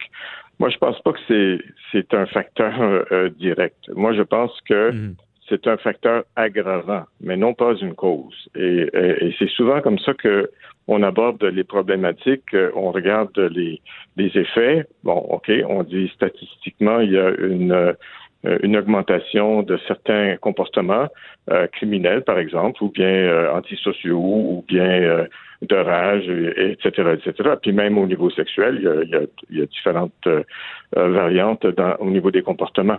Mais c'est parce qu'on est habitué, nous, à des changements assez radicaux au niveau de nos températures. On est dans le moins 30 en hiver, puis on est dans le plus 30, pas loin du 40, dans l'été. Alors, on est dans les extrêmes, c'est sûr. C'est ça. Mais avez-vous remarqué que nous climatisons? C'est-à-dire que ce que nous faisons, c'est que nous essayons de conserver nos températures ambiantes, notre petit microclimat à des températures plutôt stables. Et ça, c'est à cause de la climatisation. Puis la climatisation, c'est pas juste l'été, c'est aussi l'hiver. On n'appelle pas ça l'air climatisé l'hiver, mais en fait, quand on chauffe nos maisons, c'est un air climatisé. On chauffe l'hiver, on refroidit l'été. L'affaire, c'est que l'être humain s'habitue à une sorte de constance. C'est quand il y a une variation importante qui vient influencer ce qu'on appelle l'homéostase corporelle. L'homéostase, ça veut dire quoi? C'est l'équilibre. Donc, si on a une température trop élevée, eh bien là, à ce moment-là, le corps va réagir pour essayer de rééquilibrer la température. C'est pour ça qu'on sue, on a la transpiration. Alors, l'hiver, si on a froid, on grelotte. Ben, ça veut dire quoi? Ça veut dire qu'on va s'agiter pour essayer de se réchauffer. Fait qu'il y a des réactions qui sont tout à fait réflexes dans le corps, qui vont faire en sorte qu'on essaye de s'y adapter. Maintenant, quand c'est trop extrême, ça devient un peu semblable à ce que c'est un trauma. Un trauma, c'est quand on a un événement qui est trop difficile ou trop abondant pour le métaboliser puis l'absorber. On ne peut pas le digérer. Alors, la température, la météo, quand elle change et puis qu'elle devient aussi élevée que ça, ben notre corps n'arrive plus à s'homéostaser, autrement dit, à s'équilibrer. Et donc, ça crée une réaction comme si on était agressé. Ah, donc, ouais, OK. On est agressé. Mais est-ce qu'on peut se battre contre la météo? Est-ce que on fait un peu comme des Don Quichotte, là, avec nos épées, et puis on serait en train de se mettre devant les moulins à vent avec nos épées, puis on se bat comme finalement rien. Mais on peut pas attaquer la météo. Se protéger de la chaleur que du froid, d'après moi, là. Oui, parce que on peut en enlever jusqu'à un certain point, tandis que l'hiver, on peut en mettre tant qu'on veut. Et puis ça aussi, c'est associé à certaines valeurs et normes culturelles. Maintenant, ce que ça vient faire, la météo, c'est que ça vient exacerber des comportements qui sont déjà, en puissance. Quelqu'un qui est déjà agressif, va l'être plus agressif. Quelqu'un qui est asocial va être encore plus asocial. Quelqu'un qui a d'autres problèmes psychiques, va avoir une augmentation de l'expression de ces difficultés-là. Alors donc, c'est quelque chose qui est exacerbé et non pas la cause de. C'est quelque chose qui est déjà là. Dans le fond, la chaleur vient amplifier des comportements qu'on a déjà. Comme la chaleur vient amplifier, par exemple, la croissance des bactéries. Les bactéries sont déjà là, mais quand c'est plus chaud, plus humide, il va y avoir une prolifération de bactéries. C'est la même chose, nous, au niveau de nos comportements. Si on a déjà des tensions intrapsychiques, par exemple, ces tensions intrapsychiques vont se manifester. Et puis, moi, je peux pas me battre contre la météo, mais je peux me battre contre le gars ou la personne qui est devant moi. OK, donc, c'est ça. Dans le fond, de prendre la chaleur peut amener une frustration, et cette frustration-là, les gens vont la matérialiser là, en agressant. Oui, on appelle ça, en psychologie, on appelle ça un déplacement. C'est-à-dire que c'est un peu comme si au travail, j'ai un patron qui vraiment me harcèle, mais je peux rien faire. Donc, j'arrive à la maison, mais là, je vais m'en prendre aux personnes qui sont vulnérables. Alors donc, je peux pas m'en prendre à la météo, je peux pas m'en prendre, moi, au soleil, je peux pas m'en prendre à la chaleur et à l'humidité, je peux rien faire contre ça. Sauf peut-être, si j'ai la possibilité de le faire, de me refroidir et puis me réfléchir en me baignant ou whatever. Mais il reste que la plupart des gens, puis surtout les plus pauvres, surtout les gens les plus démunis, surtout les gens qui n'ont pas les moyens et qui sont dans des situations qui sont déjà à la limite, qui sont déjà extrêmes, mais là, c'est comme ça, fait déborder de base. Et puis, les gens vont faire ce qu'on appelle un passage à l'acte. Alors, je ne peux pas agresser la météo qui m'agresse. Je vais donc agresser une autre personne. Et là, les gens perdent la tête. Les gens perdent la carte. Et puis, on est dans... C'est vraiment... Mais c'est une sorte de faiblesse, là. Tu sais, quelqu'un qui va aller... je sais pas, qu'il y a des problèmes, puis parce qu'il fait chaud, il va déverser ça sur d'autres. Une forme de faiblesse, Dr. Faubert?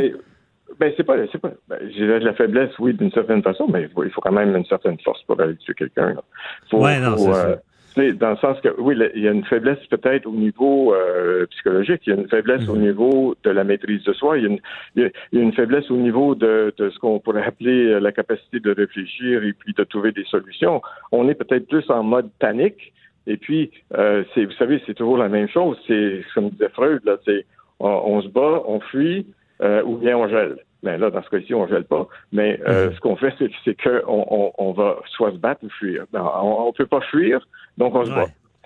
Bon, alors vous voyez, c'est qu'on est acculé au pied du mur. Mais là, les gens vont dire, oui, mais ça, c'est une excuse. Ça veut dire, donc, par exemple, si on parle sur le plan légal, et puis quelqu'un tue un autre, on dit, c'est à cause de la météo. Ah, non, c'est ça. C'est pas possible. C'est pas une excuse, faut le dire. C'est vraiment... Exactement. Non, mais la façon dont on en parle peut amener les gens à dire, OK, mais c'est une excuse. Si j'ai agi comme ça, c'est parce que je n'en pouvais plus. Il faisait trop chaud. Et donc, le type devant moi, là, il m'a coupé. Je suis rentré dedans. J'ai arraché la porte de son char, puis j'y ai cassé la gueule. Alors donc, ça, c'est à cause de la chaleur. Mais non. C'est pas à cause de la chaleur. C'est parce qu'il y a déjà là une rage, il y a déjà une haine, il y a déjà des problèmes qui sont déjà dans l'individu. Et là, il trouve l'occasion. ça devient l'occasion par laquelle la personne va faire un passage à l'acte. Et dans sa raison qui n'est pas trop rationnelle, là, va avoir une réaction qui va dire, ben finalement, OK, s'il n'y avait pas eu cette chaleur-là, j'aurais jamais fait ça. Ouais. Mais en tout cas, Dr Faubert, c'est sûr que c'est pas une défense, comme vous le dites bien. Je vous le certifie, ce n'est pas une défense parce qu'il fait chaud. On ne peut pas faire plus d'actes criminels. Merci beaucoup, Dr Pierre Faubert, nous avons éclairé. Je pense qu'on comprend mieux cet impact de la chaleur. Merci, puis on se reparlera pour un autre dossier. Bonne journée, bye-bye. Au revoir, M. Bernier.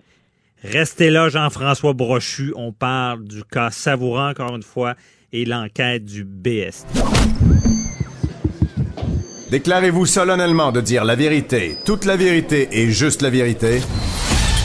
De 9 à 11. Avocat à la barre. Avec François-David Bernier. On revient encore une fois sur l'écrasement du PDG de Savoura. On revient parce que, bon, vous vous demandez comment ça se passe. On a parlé tout à l'heure à Maître Boily pour ce qui est des poursuites civiles. On a fait le tour.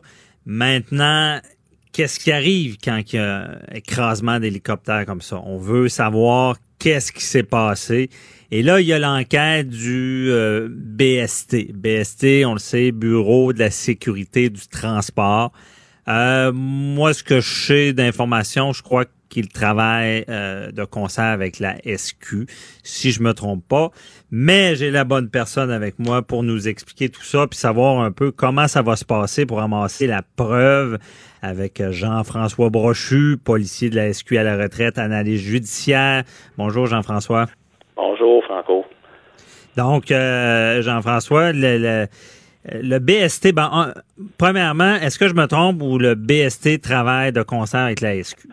Oui, le BST travaille de concert avec la Sûreté, mais en fait, comme à Mégantic, par exemple, comme dans d'autres écrasements, là, le rôle de la SQ est assez limité là-dedans. À partir du moment où on est en mesure d'éliminer soit l'acte terroriste, parce que là, à ce moment-là, ça devient effectivement une enquête criminelle, ou justement quelqu'un qui aurait, par exemple, saboté un appareil ou quelque chose du genre, là, encore une fois, ça devient un acte criminel. Puis là, le rôle de la police est plus important. Parce que, mais en général, comme dans ce cas-ci, c'est le Bureau de la sécurité des transports. Parce que leur mandat est un peu similaire, Maître Bernier, à celui, par exemple, du coroner au Québec. C'est-à-dire que le mandat du BST, de découvrir les circonstances, les causes qui ont mené à cet écrasement-là, et éventuellement de faire des recommandations aux fabricants de la pareil.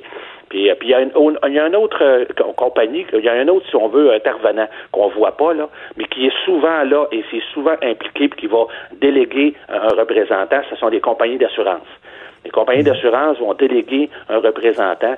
Je l'ai vu, moi, sur des écrasements d'avions civils, c'est que eux viennent aussi également faire, si on veut, leur petite évaluation là, des responsabilités qu'ils ont. Ah ouais, OK. Donc, sur place, les assurances, évidemment, on y pense pas, mais c'est logique. Jean-François, je sais qu'on n'est pas dans un film, là, mais je veux quand même bien comprendre.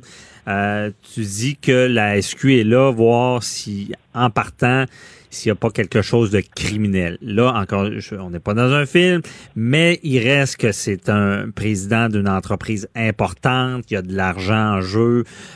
Est-ce qu'on vérifie ça quand même, qu'il n'y a pas eu sabotage, des choses comme ça? Ah ben, tout à fait. C'est là que le travail des experts du BST qui vont se faire, les enquêteurs du BST vont se tenir, ou si on veut l'inverse, les enquêteurs de la Sûreté, l'enquêteur qui a cette responsabilité-là. Si, par exemple, les enquêteurs du BST découvraient qu'une pièce a été sabotée, on donne un exemple, puis encore une fois, on est loin de là, là. On est vraiment... Mais si, par exemple, ils découvraient qu'une pièce a été sabotée, bien sûr qu'à ce moment-là, ça devient plus leur mandat, ça devient le mandat de l'organisme policier du secteur, dans ce cas-là, la Sûreté du Québec. Mais on n'est pas là. Non, on n'est pas là. Puis là, on fait de l'analyse. On ne dit pas que c'est arrivé, évidemment. Mais quand même, moi, je veux comprendre des pièces. C'est dans les premières choses qu'on va vérifier sur les lieux là, ou dans l'expertise. Là. Oui, puis vous l'avez dit tantôt avec votre invité avant, le R-44, le Robinson 44, moi, personnellement, tantôt, vous demandiez à Maître Boily. Ouais, embarquez-vous. Eh bien, regarde, moi, j'ai refusé. Embarque-tu. Ah, moi, j'ai refusé. Moi, on m'avait envoyé sur une job à l'île verte, je pense. Si ma mémoire est exacte, mais anyway, on m'envoyait sur un mandat et on m'a offert de m'y rendre en Robinson 44 et j'ai refusé. J'ai préféré prendre la voiture puis prendre un Ah ouais, mais pourquoi? Est-ce que tu savais ce qui se passait avec cet hélicoptère-là? Oui, un peu. On sait d'abord, puis tu sais, le R-44, le Robinson 44, là, vous l'avez peut-être dit, mais c'est l'hélicoptère civil le plus vendu dans le monde. Ça, parce que, effectivement, il est pas cher. Il y a un autre facteur, et donc il y en a beaucoup dans le monde, mais oui, aussi, ils sont impliqués dans 30-35% des accidents qui arrivent, des écrasements d'hélicoptères dans le monde. Il y a un peu peut-être la corrélation du fait qu'ils sont nombreux dans les airs, mais il y a un autre facteur aussi. C'est souvent des hélicoptères qui sont utilisés par, qui sont propriétés de personnages, de personnes civiles dont ce n'est pas la principale fonction. C'est pas des pilotes d'hélicoptères professionnels. Ce sont des gens qui ont une formation pointue, d'accord, puis qui sont en mesure de piloter leur appareil, mais ce sont pas des gens qui gagnent leur vie avec ça dans la majorité des cas. Sauf quelques compagnies, là. Il y a des compagnies qui utilisent cet appareil-là de façon professionnelle, là, mais il y a beaucoup de civils qui peuvent se l'offrir parce que c'est un appareil qui est pas cher. Et avec le fait... Et vous l'avez vu, vous avez parlé, il y a une poursuite aux États-Unis, l'avocat l'a dit, avec le fait que l'appareil n'est pas cher, on peut se poser des questions sur la qualité des pièces qui sont utilisées pour le fabriquer. Puis on sait déjà que dans le rotor et également au niveau des pales, il y aurait, semble-t-il, des faiblesses là, qui auraient été découvertes au cours des dernières années, justement, lors d'analyse des écrasements qui ont impliqué cet appareil-là. Donc non, moi personnellement, j'ai refusé de le prendre déjà il y a quelques années et ça serait encore la situation aujourd'hui, ce serait encore le cas. Parce que tu t'étais informé là, de ça. Là. Ouais, ça, c'est peut-être la chose à faire. Ouais. Ouais, ben ça, à mon point de vue, c'est un appareil à piston, c'est un moteur à piston. Écoute, avec ce que j'avais lu, puis je suis un peu intéressé à l'actualité, puis avec ce que j'avais vu des antécédents de l'appareil, ça m'intéressait pas. Ceci dit, faut pas dire non plus là que cet appareil-là, à toutes les fois qu'il va lever, il va tomber là. La grande majorité va bien là. Je veux dire, ça fonctionne bien. Puis il y a des pilotes qui ont eu à faire des autorotations qui ont fonctionné. Même on l'a vu que M. Roy, semble-t-il, l'aurait fait il y a quelque temps, une autorotation. Mais... C'est quoi l'autorotation? Es-tu capable de l'expliquer, ça? Je suis pas un pilote d'hélicoptère, mais ce qu'on m'a expliqué, moi, pour avoir volé avec les hélicoptères de la Sûreté du Québec, on m'avait expliqué là, la possibilité, justement, de poser un hélicoptère sans moteur. C'est que le pilote va, avec le contrôle de l'angle d'attaque des pales, va s'organiser pour que, en tombant, justement, que la force de l'air fasse tourner les pales rapidement, en donnant l'angle nécessaire aux pales, va les faire tourner rapidement, et à une certaine distance du sol, mais là, il doit inverser l'angle des pales pour que, justement, elles prennent de la portance, et en principe, là, ça devrait permettre de poser l'hélicoptère sans trop de dommages. On s'entend que c'est pas un atterrissage qu'ils veulent faire. Non, là. Mais il l'avait fait. Une autorotation, c'est ça, c'est que avec l'angle des pales, on est capable de, en tombant, les faire tourner de suffisamment rapidement pour qu'à une certaine distance, en inversant ça, on lui donne de la portance pour qu'il soit capable d'arrêter. Peut-être qu'il l'a essayé, hein, mais peut-être qu'il l'a fait trop tard ou trop tôt. Là, peut-être l'angle d'attaque des pales va être étudié, le BST va être en mesure de le dire, ça. Ouais, mais c'est ça. En tout cas, t'es pas pilote, t'as bien expliqué ça, je comprends vraiment mieux. Ça veut dire, contrairement à ce que je disais ce matin, il y a quand même une chance de survie en hélicoptère. Moi, je pensais que quand ça arrêtait, ça tombait comme une roche. Ouais, François, c'est la raison pour laquelle je m'étais informé, moi. Ouais. Parce que j'ai eu à voler pas mal avec des hélicoptères, surtout de la Sûreté du Québec, là. Par exemple, dans le Grand Nord, à Chicoutimi, et puis là, c'était quelque chose qui m'intéressait, justement. On tombe dessus comme une roche si ça arrête, puis c'était pas ça. Ah ouais, c'est ça. Mais puis dans l'enquête aussi, là, pour quand ils prennent les pièces puis tout ça, c'est comment qu'ils analysent ça? ben là, par exemple, on rentre dans le technique, mais encore une fois, là, le travail de la Sûreté du Québec dans un écrasement d'aéronefs, là, c'est dans tous les cas, là. Bon, il y a un travail de recherche et de sauvetage. Bien sûr, en début, c'est ce qui a été fait dans le cas ici, là. C'est un travail de recherche et de sauvetage. Tant il y a aussi longtemps qu'on a des raisons de croire que la personne pourrait être là ou les personnes pourraient être encore en vie. C'est le mandat de la Sûreté du Québec, c'est le mandat des Forces armées canadiennes avec, si vous regardez ces hélicoptères jaunes, là, c'est marqué, sauvetage. Alors, c'est pour ça qu'à un moment donné, eux, ils se sont retirés parce qu'il n'y avait plus rien à leur sens à travailler. Il n'y avait plus de façon de travailler. Ils avaient fait ce qui leur disait, ce qui leur semblait être leur maximum. La Sûreté du Québec s'était retirée aussi. Mais le travail d'enquête s'est poursuivi au niveau de l'analyse des derniers contacts, si on veut, entre les téléphones de monsieur et de son fils et les différentes tours cellulaires qui ont pu être répertoriées. Les enquêteurs, en s'associant avec des experts concernant justement la connaissance de cet appareil-là, bon, la vitesse, l'altitude en vol, le poids, le poids des personnes, donc un estimé de vitesse, en supposant qu'ils gardent la même direction, la météo, ben on a fait ils sont allés avec ils ont tiré des conclusions qui étaient des possibilités. C'était, bon, je vais vous le dire, quand ils sont retournés là, c'était une long shot là, tu sais, c'était en espérant que M. Roy n'a pas changé de direction à la dernière minute. Ça, c'était une information qu'ils ne connaissaient pas. S'il baisse en altitude et que les téléphones cessent de puncher, entre guillemets, avec les tours, mais qu'il continue de se déplacer, par exemple, il peut se déplacer de plusieurs kilomètres avant qu'il y arrive quelque chose. Alors ça c'était quelque chose que les enquêteurs ne savaient pas. Mais ils sont donc retournés sur les lieux, puis ils ont été chanceux dans la malchance de M. Roy, c'est qu'on a fini par, justement, avoir le dénouement qu'on connaît. Mais au niveau du travail policier, là, pour l'instant, c'est pas mal terminé. Il reste à attendre. D'abord, il y a l'enquête du coroner, parce que quand il y a une enquête, il y a un coroner qui est assigné à ce dossier-là. Et une enquête du coroner, ben, le coroner, il n'y a pas d'enquêteur, lui. Les enquêteurs qui travaillent pour lui, ce sont les enquêteurs des différents corps de police. Fait que c'est ça qui se produit ici.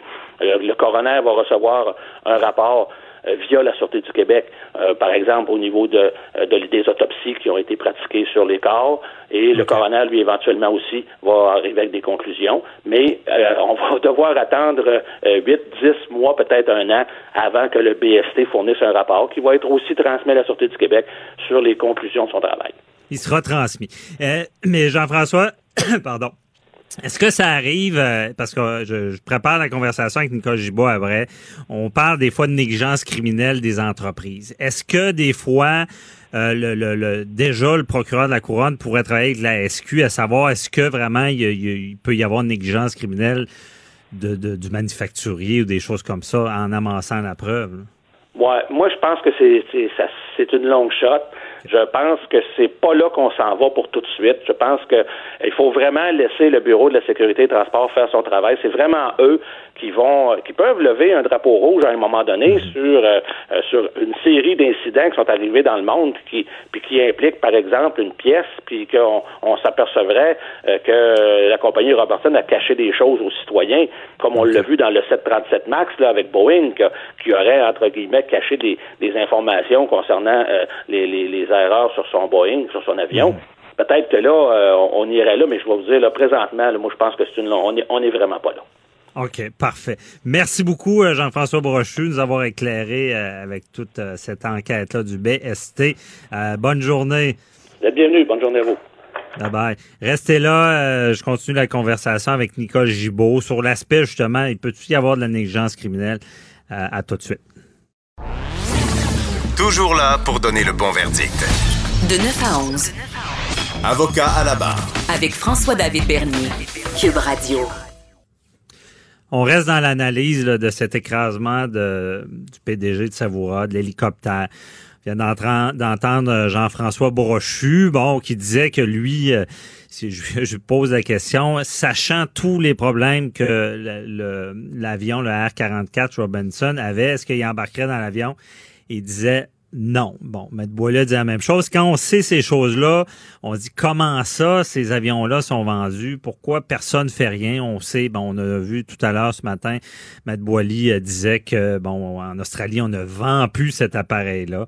Et ça m'amène à un questionnement. On est dans l'analyse parce que On se rend compte que c'est des compagnies qui vendent des produits, sachant très bien qu'il y a des risques réels. Je veux dire, pensez à la famille, là, eux voudront pas entendre, ah, ben ça peut arriver. Non, ils veulent pas entendre ça. Est-ce que c'est un produit qui est vendu, est-ce qu'il est sécuritaire ou pas? Parce que on verra les causes exactes, mais on sait déjà qu'il y avait beaucoup de bris mécaniques. On fait le parallèle avec d'autres dossiers de négligence criminelle. Bon, les entreprises, on sait que de plus en plus les entreprises vont être responsabilisées pour des actions qu'ils vont faire. On a vu ce matin avec Jacob Lafrenière, mécanicien, où est-ce qu'il y a un propriétaire de camion qui est accusé de négligence criminelle, et parce que les freins n'étaient pas en état, c'est une responsabilité. Il y a d'autres cas aussi, il y a la MMA avec le train au Lac Mégantic, il y a toutes ces causes-là. En analyse, je suis avec Nicole Gibeault, ma collègue, juge à la retraite, et je la pousse un peu ce matin, parce que moi, cet élément-là, que les compagnies ne sont pas responsabilisées souvent, comme je dis, de négligence criminelle quand ils commettent des actes qui cause des morts. Ça m'intrigue. Bonjour, Nicole. Bonjour, Franco. Donc, merci d'être avec moi. Je sais que je te pousse un peu parce que, bon, ta réponse, est-ce qu'il pourrait y avoir dans ce dossier-là des accusations de négligence criminelle, sachant toutes les problématiques de cet hélicoptère-là, R-44 Robinson? Mais ta réponse est assez courte, là. Ben, moi, je ne pensais pas. Donc, la réponse, quand on dit assez courte, c'était « je pense pas, non ». Mais après discussion, après lecture, etc., c'est pas que ça va être... c'est plus probable. C'est juste que... je pense que c'est intéressant. S'il y a des gens qui se posaient la question après avoir lu l'article dans le Journal de Montréal sur l'écrasement et les problèmes de cet hélicoptère, que moi non plus, je prendrais pas, là, comme Jean-François Brochu, R-44, Robinson Helicopter Company, on a vu dans cet article-là que, oui, bon, le National Transportation Safety Board, puis qui est l'équivalent, si on veut, du BST au Canada, bon, on fait des études, puis cet avocat-là, il semble jamais l'avoir perdu, mais sauf que si je ne me trompe pas, ce qu'il n'a pas perdu, c'est des recours financiers ou probablement, mais j'ai pas vu qu'il avait fait des recours au niveau criminel. Parce que la négligence criminelle causant la mort, évidemment, est-ce qu'il savait très bien, ben, peut-être qu'il s'en doutait, mais est-ce qu'il savait très bien que les pièces ou que certaines pièces étaient de toute évidence pas correctes? C'est pas parce que c'est moins cher, c'est plus vendu que, tu sais, sans nommer, je nommerai absolument pas d'autres compagnies, mais il y a plusieurs gros détaillants qui vendent des choses, sont moins chers qu'ailleurs, ça brise plus facilement, on n'encourt pas de négligence criminelle causant la mort. Mais ce que je veux dire, c'est que oui, ils peuvent avoir une responsabilité beaucoup plus au niveau civil. Je pense que là-dessus, vous avez fait le tour de la question. Je pense que l'impact va être beaucoup plus au niveau civil si c'était le cas. Et de plus, je dirais que soit un acte ou une omission que cette compagnie-là aurait, parce que est-ce qu'il y avait légalement le devoir d'accomplir quelque chose, de vérifier quelque chose? Est-ce que depuis les X nombres de poursuites qu'il y a eu par cet avocat-là américain, ils n'ont pas compris la leçon? Est-ce que quelqu'un va allumer là-dessus et va dire « Hey, un instant, là, je pense qu'on vous avait mis toutes les pièces du casse-tête ensemble, puis que vous avez continué à le vendre et que vous avez continué à ne pas aviser parce que est-ce qu'ils ont donné des informations, est-ce qu'ils ont avisé les gens, chaque propriétaire, tu sais quand on a un véhicule qu'on doit, comment est-ce qu'on appelle ça, des rappels. Ouais, des rappels. Est-ce qu'ils ont fait ces choses-là, est-ce qu'ils ont négligé de le faire, est-ce qu'ils ont caché certaines choses? Je pense que Jean-François Brochu l'a dit.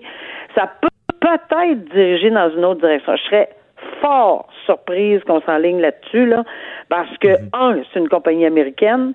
La MMA, là, le DPCP avait décidé de laisser tomber les poursuites en négligence. Pas parce que ça se fait pas, parce que depuis 2004, faut comprendre que oui, le Code criminel permet qu'on accuse des entreprises. Et d'ailleurs, vous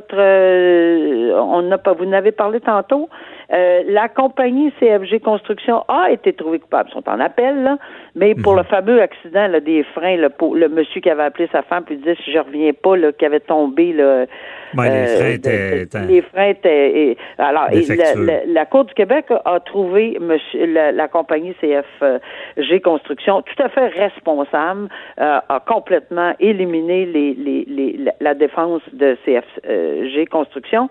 Il n'y a pas de sentence encore. Ils sont en appel, mais quand même, ça se fait.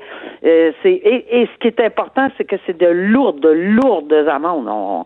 On donne pas une amende de 140$ là, parce que ça vaudrait même pas le coup. Il y a des compagnies qui pourraient dire, ben là, pour 140$, on n'est pas pour dépenser 350 000 pour tout rectifier telle pièce d'un appareil. Mais Nicole, dans le fond, c'est ça, il faut bien comprendre, l'entreprise ne peut pas aller en prison. Là. C'est ça, c'est non, il n'y a absolument pas de mise en prison. À moins, évidemment, qu'on ait dirigé. On a, dans la poursuite du lac Mégantic avec la fameuse tragédie, c'est sûr qu'on avait tenté avec les 3 personnes que ça n'a pas fonctionné devant le jury, puis ils ont tous été acquittés.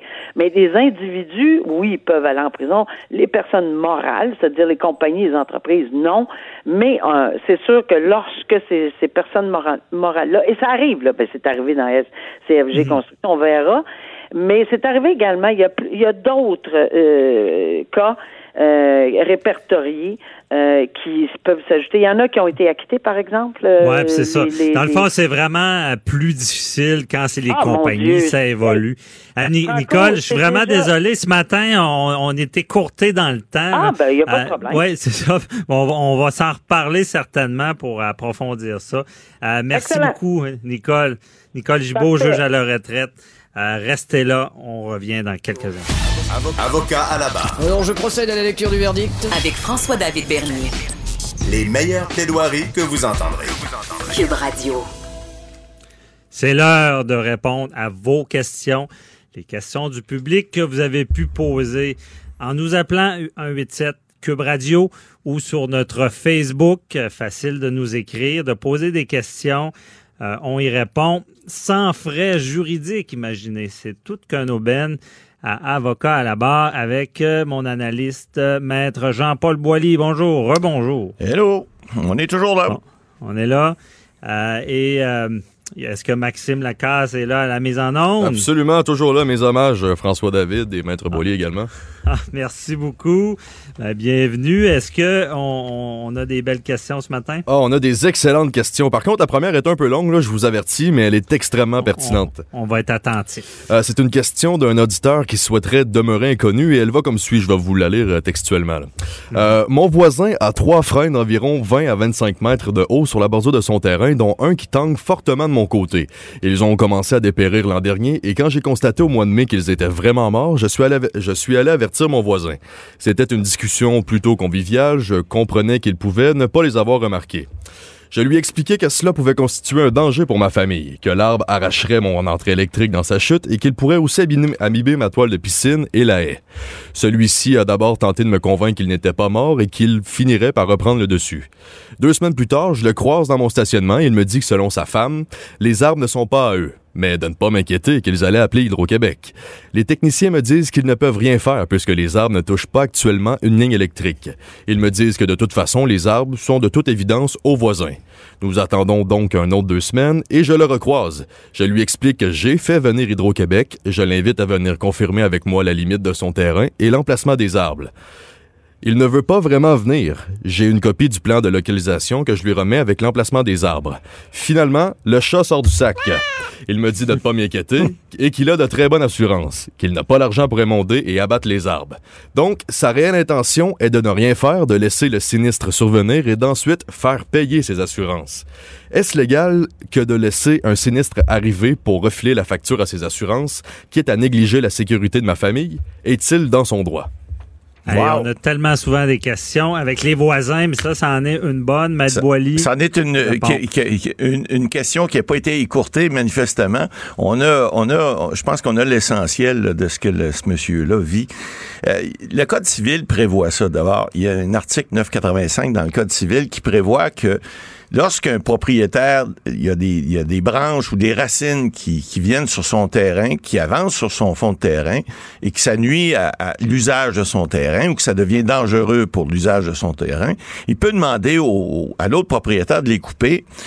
Puis, en cas de refus, il peut l'obliger à les couper. Alors, comment l'obliger? C'est la mise en demeure classique là, qu'on envoie, qui peuvent être faits par un avocat ou par vous-même, où vous dites, je vous mets en demeure de couper votre arbre dans les 10 jours, sans quoi, je vais prendre les procédures. Parce que il y a toujours le vieux principe, vous savez, M. Bernier, nul ne peut se faire justice soi-même. Alors, vous pouvez pas, malheureusement, faire justice vous-même.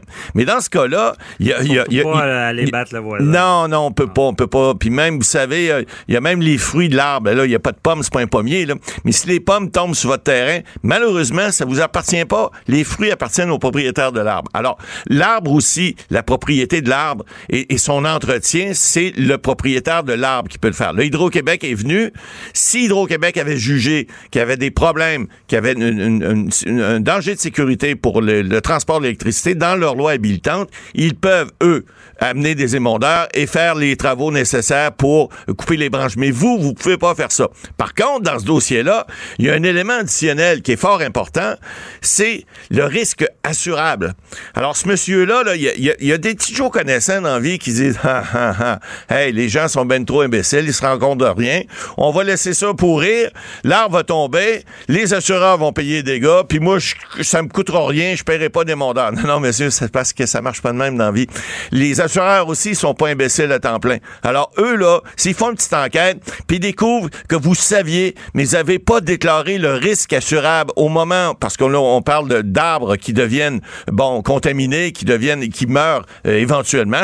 C'est malheureux, mais il y a des sortes d'arbres, on l'a vu dans la région de Québec également, des ormes qui ont ces centenaires.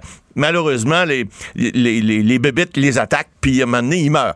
Bon, alors, si vous avez laissé perdurer une situation qui devient dangereuse et que l'assureur apprend ça et que vous n'avez rien fait de façon volontaire, alors qu'on vous a avisé et qu'on est capable d'en faire la preuve, mais mon petit monsieur là, qui pensait tout savoir, vous êtes dans merde. Je vous le dis, parce que l'assureur ne paiera pas.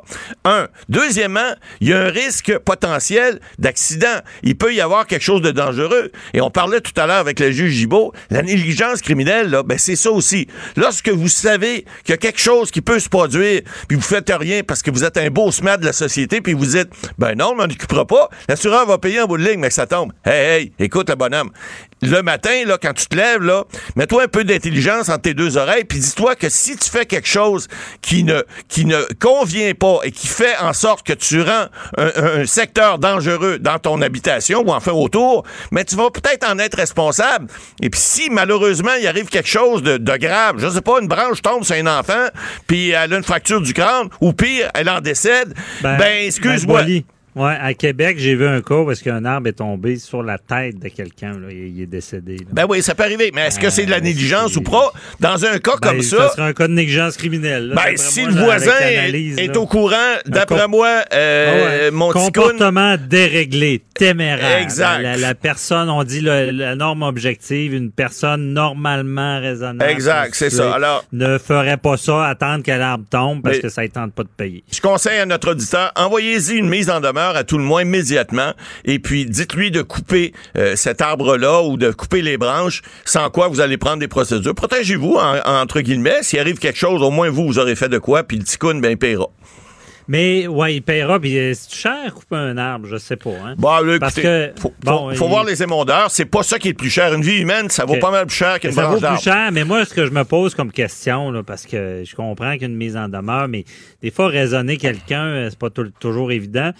Là, dans ce cas-là, il est chez le voisin, il pourrait pas faire couper l'arbre lui-même, payer pour, ça coûte 200$, ça vaut ça. C'est-à-dire que... Il prétend, M. Boily, est-ce qu'il pourrait prétendre à l'urgence? Oui, c'est-à-dire que le code n'est pas clair là-dessus, mais moi, ce que je conseille, c'est de ne pas le faire. Évidemment, s'il arrive un feu, à un moment donné, on sort le boyau, puis on arrose, puis après ça, on posera une question. Alors, c'est certain que le code ne prévoit pas que vous pouvez le faire, mais dans un cas d'urgence, il n'y a pas un juge qui va vous le reprocher. Ça, je suis à peu près convaincu. Bon, OK. C'est sûr, en espérant que le voisin en question... comprennent bien, mais tu sais, c'est tout le temps ça, hein, qui va payer quoi, mais je pense que l'enjeu est plus grand que ce que ça coûterait de faire couper cet arbre-là. Merci beaucoup, Mme Boily. Je pense, longue question, bonne explication. C'est compréhensible. Ensuite de ça, Max, l'autre question? Non, on n'a pas d'autres questions, François. Ah bon, ben moi je vais en poser d'avoir des questions. Est-ce que c'est vrai? Il n'y a pas d'autres questions? Ah, attends un peu. Il y en avait une deuxième. Mes chaises, mes feuilles, là. Il y en avait une deuxième sur la politique. OK, on est là, on l'a retrouvé. Absolument une question sur la politique qui nous vient de Serge de Trois-Rivières. Écoutez, Serge veut savoir, le journal, la semaine dernière, a dévoilé que le Parti libéral du Canada exigeait une moyenne de près de 50 000 $ par député pour que le premier ministre, Justin Trudeau, signe leur bulletin de candidature à la prochaine élection. Eh bien, Serge, j'aimerais savoir si c'est bien légal et s'il y a d'autres partis qui en font autant. Ben écoutez... on n'a pas beaucoup de temps en plus. Non, mais on va le dire rapidement. Là, écoutez, les dépenses électorales, c'est le nerf de la guerre. Alors ça s'appelle de l'organisation politique. Le Parti libéral du Canada a toujours été bien organisé. Je peux vous en parler, là. J'ai déjà été bien impliqué. Et les autres partis font la même chose. Maintenant, ils n'ont peut-être pas nécessairement une organisation aussi planifiée et avec des exigences. Faut pas oublier que la loi électorale... Il y a un plafond de montant électoral, c'est 1500 $ par personne. Ça a déjà été jusqu'en 2007, jusqu'à 10-15 000. Les sociétés et les syndicats pouvaient contribuer. Maintenant, c'est aboli, c'est plus le cas. Effectivement, ils font avec les députés. Et écoutez, c'est peut-être pas, ça paraît peut-être énorme, mais 50 000 $ pour faire une campagne électorale, là, je peux vous dire comment ça coûte des pancartes, comment ça coûte de la publicité achetée. Là, je ferais pas de publicité pour QUB, là, si on a des pancartes dans la campagne électorale des partis politiques qui nous achètent de la pub, mais ça coûte de l'argent. Alors, cela étant dit, ces dépenses-là, maintenant, c'est scruté à la loupe.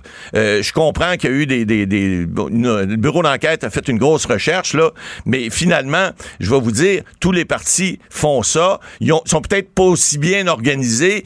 J'ai même vu dans le reportage en fin de semaine, il y a un système de points maintenant. Il y a un système de pointage qui n'a rien à voir avec l'argent. On dit, si vous cognez une porte, ça vaut un point.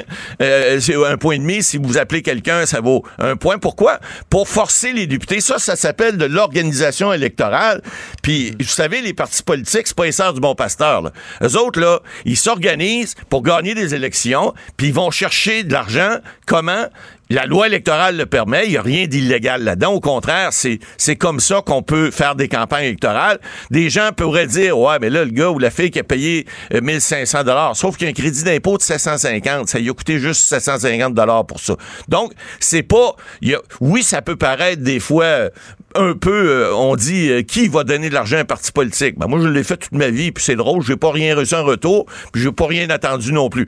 Mais il reste qu'il y a des gens, des fois, qui peuvent penser, comme la série « Un chum, c'est un chum », qu'on a vu à la commission Charbonneau, là. Évidemment, il y a du monde qui se sont graissés à la patte, mais c'est pas tout le monde qui fait ça. Puis les dépenses électorales, vous avez pas le choix. Un député, sur le 50 000, il peut fournir jusqu'à 10 %, c'est-à-dire 5 000 $ de ses poches. C'est ce qu'ils font généralement, puis que le chef du parti, Trudeau en l'occurrence, puis Scheer ou l'autre, M. Singh, qui signe des bulletins de candidature avec des conditions, c'est normal. Eux autres, ils veulent performer, ils veulent participer à l'élection au maximum, puis certains qui veulent gagner. Alors, faut pas s'offusquer de ça. Maintenant, c'est sûr que la commission Charbonneau a mis en lumière certaines choses, mais il faudrait pas charrier, puis laver plus blanc que blanc, puis penser que, là, les gens veulent pas payer pour les organisations politiques, puis ils veulent pas qu'ils aillent se chercher du financement. Branchez-vous en quelque part, là. On est tanné de payer des taxes puis des impôts. On voudrait que la loi soit clean, puis on veut pas que les partis politiques aillent chercher de l'argent.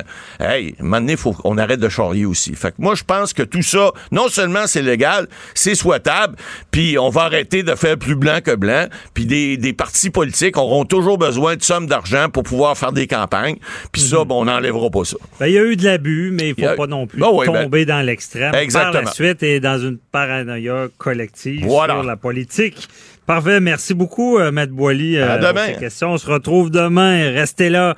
On parle de choses d'insolites du juridique. Avocat à la barre. Avec François-David Bernier. Des avocats qui jugent l'actualité tous les matins. Attention, vous êtes dans la zone de l'insolite du juridique. Des choses qu'on voit dans le juridique qui sont des fois incroyable. Bonjour Alexandre Moranville, notre chroniqueur d'Insolite. Salut François-David, ça va bien? En pleine forme. Toujours, j'espère que tu as du croustillant, là, des choses bizarres. J'ai des trucs assez bizarres, merci aujourd'hui François-David, c'est le cas de le dire. Écoute, je commence avec une histoire qui nous parvient de Wichita, au Kansas. Puis je t'avertis tout de suite, là, c'est beaucoup d'histoires aux États-Unis, puis ça ne m'étonne jamais.